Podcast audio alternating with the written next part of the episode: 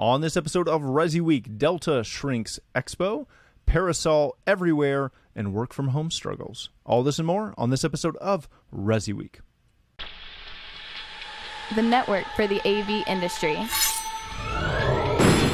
What are you listening to? This, This is AV. This This. this is AV, Nation. This is AV Nation. This is Resi Week, episode 292 Holistic Systems. Support for AV Nation is brought to you by Middle Atlantic, what great systems are built on, and by Da-Lite, the leading producer of high quality projection screens worldwide. Welcome to this episode of Resi Week. This is your weekly roundup of all the latest news and stories for the residential AV industry. I'm your host, Matt D. Scott for AVNation.tv. And this week I'm pleased to be joined by two of my good friends. First, we have Jamie Briesmeister. She is the CEO and boss lady at Integration Controls. How are you doing, Jamie? Hello, how are you today? I'm doing fantastic. Thank you for joining us. Thank you. Then we have my good friend coming to us from a vehicle because we screwed up his invitation. Haggai Feiner, he is a strategic advisor to Snap One at Snap One. How you doing, Haggai? I am well, Matt. Thanks for having me. Thank you both so much for joining us. We are going to uh, kick this off. This is the first uh, show after CEDIA Expo, so we're going to kick it off with a story that comes to us from Residential Tech today.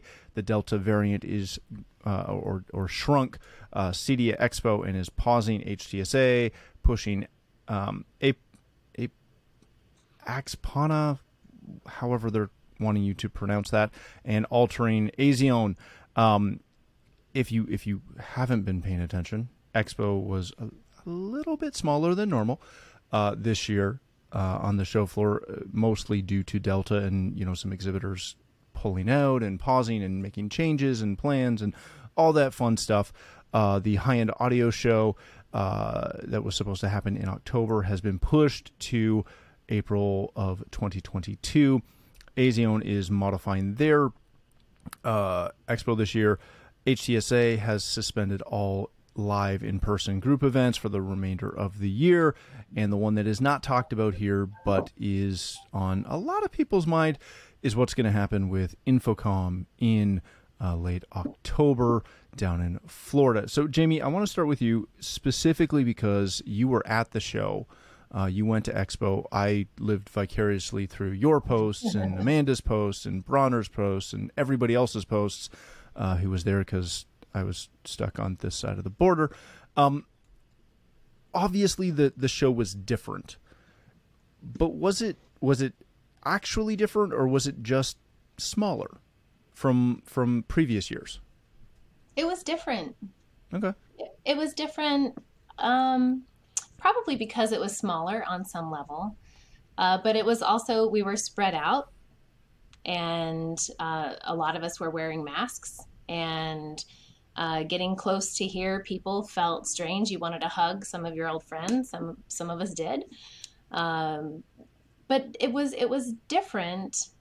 I think because it was smaller, and also we knew what had happened. We knew that the show had started one way and ended another. Um, for those to have gone to Expo with the same expectations, that would be a, a wrong thing to do because definitely not the same show.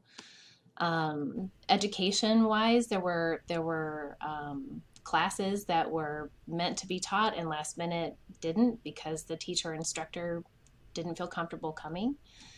Uh, and so I think the like the difference was kind of being there during the fallout of the show and um, being around for those people that were there. We really wanted to connect, so we were there because we wanted to network. We wanted to see our CEDIA family. We wanted to see what product was being shown at the at the show.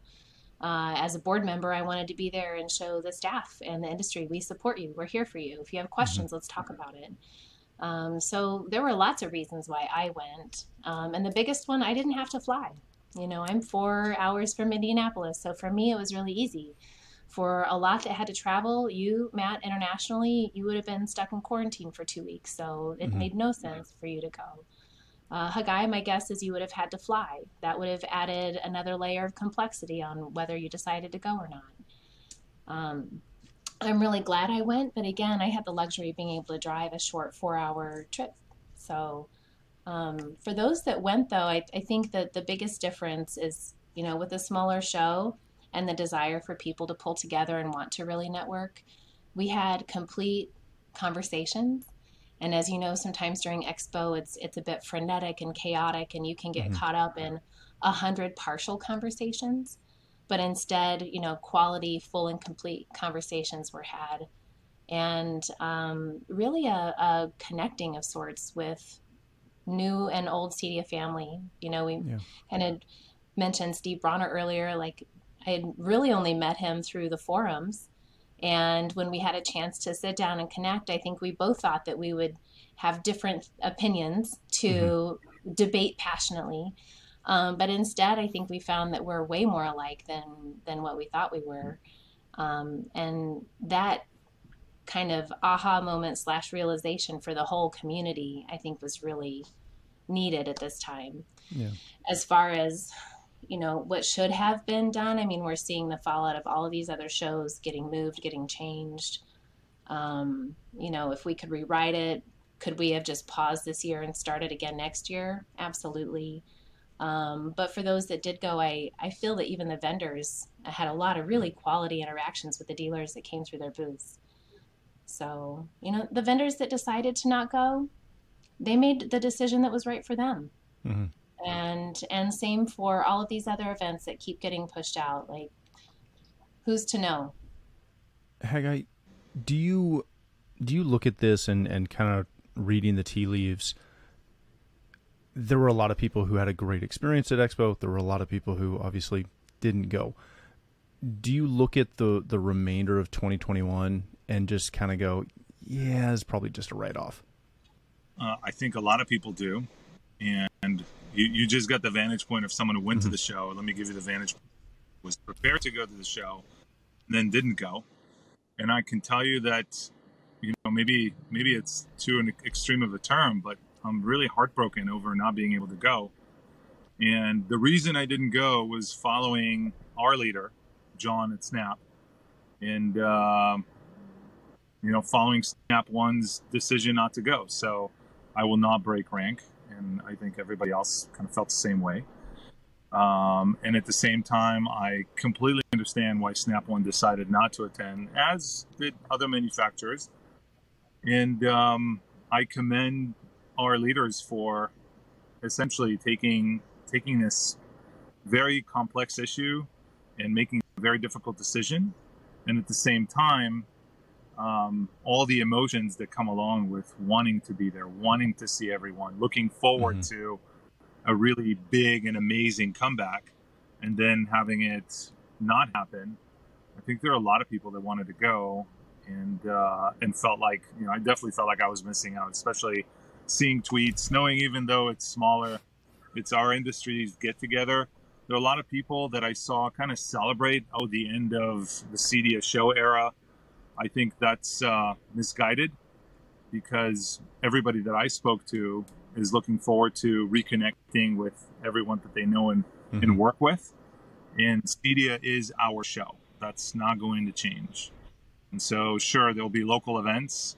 Uh, they're not going to be as big um, as complex as um, as you know mm-hmm. immersive as Cedia is. So I uh, I think we're going to come back. The question is, I, will I'll kind of wrap this before we go on. Um, I obviously really wanted to go, couldn't go because of uh, restrictions that were well beyond my control. Um, and it was very, I kind of paid attention and kind of didn't want to pay attention because it was just it was depressing to me. Not because of how the show went on, but because I knew as much as I want. It wasn't a show that I decided not to go to because I had other stuff going on. It was a show I, I legally couldn't get into the United States of America for. Uh, I say that legally, right? right? Yeah, you caught that exactly. When I read the email from Snap One making mm-hmm. that decision, I I emailed John and a few other executives, thanking them for making the decision yeah. for us, because this become a conversation that was like a nighttime conversation between my wife Yep. and myself about going. Not going. I, I felt like I made a commitment and I had a, a great desire to go. And my wife said, "So at, at what at what cost? You know, what if you get something, infect someone else, you don't die, they die?" All these conversations are are conversations that are being had now in Yep. different households across the industry, across the whole world. So I think in a way that taking showing leadership and taking the initiative and saying, hey, you know what, we're not going to do this because we feel it's not responsible. It's it's a really big thing to do, and working everything else on on the back end. Yeah, and to to all the people who were rejoicing in the low numbers, etc. Most of them aren't the people who go anyways. They're the guys who show up for half a day, walk around, make a lot of noise, and leave. And yeah, I'm calling you out. Yeah, I, I said it. Send me a tweet. Let's go. It's fine. All right, let's move on before I really go down that rabbit hole. Uh, this comes to us from Residential Systems. Parasol launches Parasol Anywhere, an Uber style platform. essentially, what this is going to do is if you have uh, service techs that are maybe not busy right now, uh, they can, or you can, uh, go through the process of becoming authorized. When you get authorized, your service techs can, you know, quote unquote, clock in uh, to Parasol and help answer support questions and, and do remote support for Parasol's clients. Um, they will get compensated, et cetera, et cetera. Uh, I don't have information on what that compensation model looks like, uh, but as a as a as a platform, this looks really interesting. Haggai, let me let me start with you on this.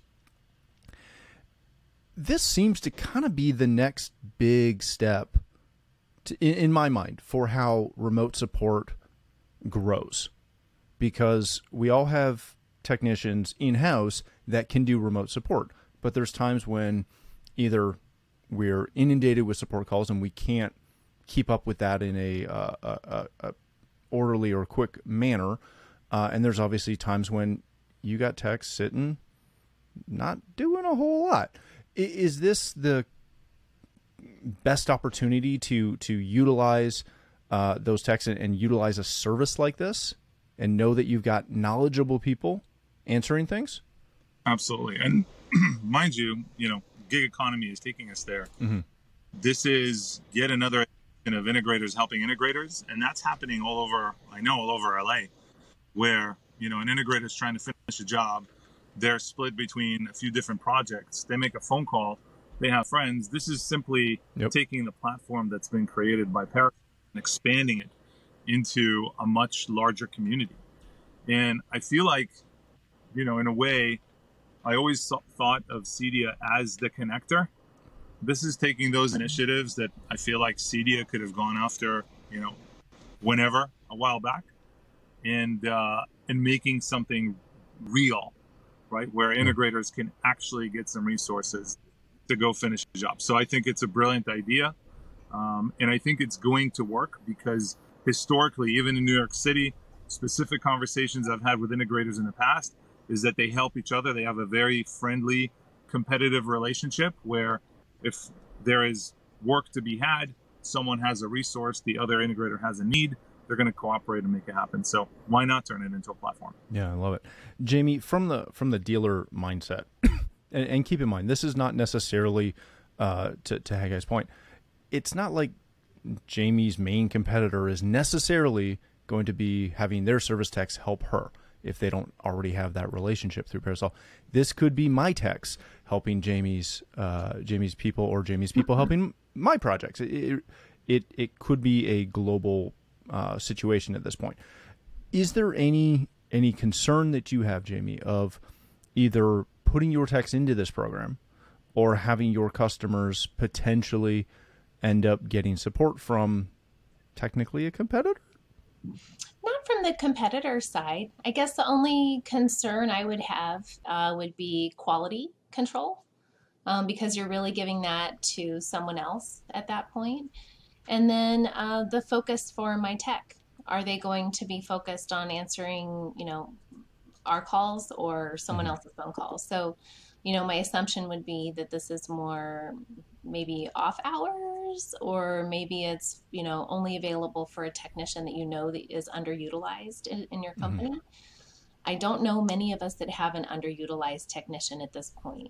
I know within my own and probably yours, we we're pushing our our techs are being pushed to do a whole lot in the time frame that they have. So um, I'm not too worried about the the competitive side really at all. I think it's um, you know, like you said before, Matt, like chances are if you needed help and you knew that we could help you, you could have made the call. And now instead we just have an easier platform to make that happen. Um, Yeah. and vice versa. So as far as the competition side, that doesn't really bother me, especially if it's going to be in markets that are outside of our own. Yeah, Yeah, very good. All right, let's move on to one of my continual favorite topics. Uh, this comes to us from CE Pro. Research is finding that employees are still struggling with remote work and collaboration tech. After nearly two years of working from home, uh, many employees are still having a, a tough go at it. Uh, to the point of some are 83% have seen disciplinary action due to poor performance during a call. Now, I'm going to preface this with they don't dig into what poor performance means. I.e., you could be sleeping on the video call, and that might be poor performance. It may not be that the quote unquote tech performance of your conference call or your collaboration tech isn't there. So let's let's keep that in mind. You're just as likely to get reprimanded for sleeping in the conference room as you will be for sleeping on your conference call. Jamie, when when you see this, I I'm to the point where we've talked about this for so long. If you still can't kind of figure this out, at what point is this not the teacher talking to the student saying, the calculator got it wrong? Are you sure about that? Like, are we, are we to the point where a lot of this is really just got to be user error? I think user error on on some level. You know, it's um, part of this as I read the article is challenges with the technology itself. Mm-hmm. So for the masses, sure. For our clients, I can understand that. Um, and the the load that it's taken on our infrastructure. You know, I imagine the daily broadband usage. You know, when the pandemic first hit, Monday through Friday, homes were not equipped with this, right? And then all of a sudden, they have homes now have to pump out what schools had been doing before. So, um, so the infrastructure, I'm sure, was taxed. Outside of user error, uh, I think part of it is people can get comfortable working at home. So the performance is pushing past that comfort and actually working at home and not um, working while being at home. Are you saying I should put pants on? no, well, you can you can still go without pants, just so long as you get your work done, Matt. I'm wearing pants, just so everyone's clear. I'm wearing 505s. It's it's fine. Haggai, I'm I'm really happy that you're here for this because I think personally that a lot of this comes down to the culture. If if you are working for a, a corporation and you're working from home, but they haven't either invested in you, invested in the technology for you, or just shown some some leadership and created a culture where you know that you're going to be working at home, you know, 2 days a week for the foreseeable future versus you know every other week getting a an email from HR saying you might come back to the office next week. It, how much of this is is due to poor culture? Well, I think culture in general is probably a component in the equation. It's not everything, Okay. but it's also, you know, I, I know a lot of businesses, including uh, neighboring to us is Princess Cruises in, in Santa Clarita. They they scrambled to get a whole bunch of routers for a whole bunch of people because no one on their team was allowed to work remotely when all this happened in March of 2020. We saw the UPS truck. We're like, is this for us? No, no, it's for Princess. Well, guess what? Everybody at Access Networks, minus two people that had, had just joined the team back then, had already been through the, the process of getting a, a network for their house, uh, having remote access with a desktop. So this was something that the team was used to as far as working from home, Mhm. because we were very Yeah. liberal. Said, hey, you, you have a child at home, you need to go do something, you need to work from home X amount of days, or it, it's really we don't have a choice, right? Because life happens and we can't be at the office all the time. And so we've been implementing this um, this process for a while, even before the pandemic. So we were effectively kind of ready, right? No, no one's really ready for everything that happened, but from a remote work perspective, that was already part of our culture because it was acceptable if you work remote, remotely. So it really wasn't that big of a deal. And at the same time, we tried to create an environment where people felt like they're listened to, where, uh, well, because we listened to them, not because we just wanted them to feel that way and we weren't listening. But we, we had dialogues of, you know, what does this mean? And what do we have to do as a, as a business to continue and grow? And then ultimately in 2020, Access Networks grew by right around 50%, which is crazy to think that not only did we grow, but we grew doing it all remotely. Mhm. So it's not impossible. The question is, I think a lot of it is discipline and having a committed team that feels like they're accountable to each other. It's not just about what I do, but what I do as a subset of the company as a whole. Right. And so I think as long as leadership is driving that commitment to making sure that you have everything you need in life as it is today, you're going to have a team that responds in kind and says, I will do whatever it takes for my team to continue and function. And when we used to hire at Access Networks, I said, look, there's a job description that you're going to get with all of the requirements that we have of you. But I'll tell you, if you really want to be successful, take that as a, as a, as a, as a kind of a top line list. Mhm. But really, what it's going to take is whatever it takes. Meaning, and and I've also lived that life where if I need to clean and organize the warehouse, that's what I'm going to do. Uh, Until now, you know, I walk in and if the, the people that are in logistics need something, whatever you want me to go get lunch, there's no no job is beneath me, Yeah. and therefore no job has ever been beneath the team, and therefore we've been successful. So I think culture is is a very strong part of this because that's the foundation to everything else you're going to do. And then of course it's the tools. Do, do your people have the tools to do their their work remotely? And then ultimately is will. Do they have the will to show up every day and continue and show up as if they showed up to the office? is there is there a point where when this all started we had a lot of companies that were pushing from the AV side that were pushing hey we can we can do packages. We can we can provide your entire team. There was a lot of marketing and some some fairly effective pushes to to help. That waned in the spring when when it looked like mm-hmm. you know you you had uh, I want to say J.P. Morgan in New York saying that hey if you want to make New York money you better be in the office. Um, that is stuck for a while. I don't know if they've walked that back a little bit with with Delta, but notwithstanding that marketing, there was a point where I was seeing it everywhere in all my social feeds from all of the other integrators I follow. That hasn't been around in in months. Are we to the point where we should be going back after that, or should we just be assuming that most people are where they're going to be for this? I think if you if business is low and you're looking to gain sales, it's certainly a reason that you can go out and attract new business or for existing clients even revisiting their revisiting them and saying, you know, with new changes upon us and with Delta changing, if there's anything that's changed or needed update in your home, let us know. But as far as like to really actively go after it, uh, I think the the world is trying to move on, even though Delta variant is still happening. So I don't know if those messages are landing with people really.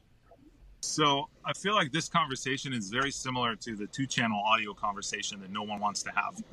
I'll have a two channel conversation. Let's go. Well, hold on.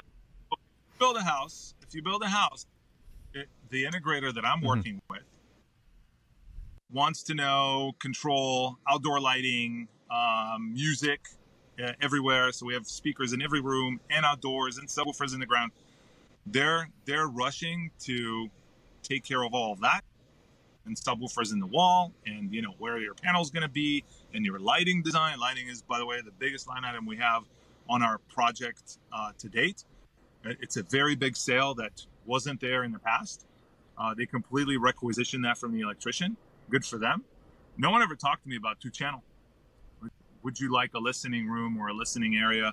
Uh, and here's how we could take all this high def content from the internet and put it on the system and create something that you know, a soundstage like you've never heard before. And I feel like the same thing happens with remote work, where no one is actually saying, hey, you know, are you going to have a desk anywhere? You're going to have a microphone array. You're going to have, do you need this? Do you need lighting? Do you need, you know, better audio? Do you need your internet pipe to make sure that all this stuff works while all the other stuff works? That's a conversation that is uh, a little harder conversation and no one wants to have. So I think it's yeah. up to our industry to who we want to be, right? So is Jamie going to wake up in the morning and sell uh, integration and controls, integration controls? Um, or is, is Jamie going to wake up in the morning and sell a holistic system that discusses every single aspect of what this homeowner may want, including all the, the stuff that's a harder sell, like two channel audio, like, you know, remote work uh, packages. So, and again, maybe there isn't enough money in, in, in it for, for her to do. And same with digital security, you know, who wants to go touch that? Um, it's not an easy conversation, nonetheless, a conversation we should be having. So I think it's for us to choose what we want to do. So far with the integrator I'm working with and what I see and hear out there, it's not really taking off. Partially because technology, you know, on an iPhone. So um, is that good enough? Is, is good enough good enough? until it's not. Until you get a disciplinary action on your uh, on your notes because you didn't participate in the video meeting. All right, ladies and gentlemen, let's wrap it there. Thank you both so much for joining us. Haggai, if people want to connect with you, learn more about Snap One, where can they do that? Um, snap1.com, or you can reach me at haggai.feiner, my old email at accessnetworks.com. Awesome. Thank you, sir. Madam Briesmeister, if people want to connect with you, learn more about integration controls, where can they do that? Sure. You can find us on the web at integrationcontrols.com. Our social handles are ControlSTL, or you can find me on LinkedIn. Excellent. Thank you both again for joining us. Uh, thank you for joining us collectively. If you want to connect with me, you can find me on Twitter at Matt D. Scott and pretty much every other social platform. But more importantly, please visit avnation.tv where you'll find this show as well as a wide variety of other shows with all the verticals that we cover. When you visit the website, please take a moment to check out our supporters. We are extremely thankful for their support and ask that you check them out as well. Thanks again for watching. That's all the time we have for this episode of Resi Week.